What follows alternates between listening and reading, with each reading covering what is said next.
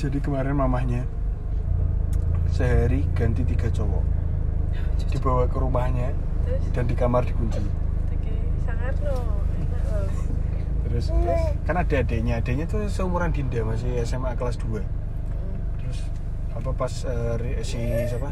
Tika kerja tuh ditelepon. Terus? Iki mama tuh gue lanangan menai mau sok kan Pak Sapa gitu namanya lah iki beda menai kak. Iki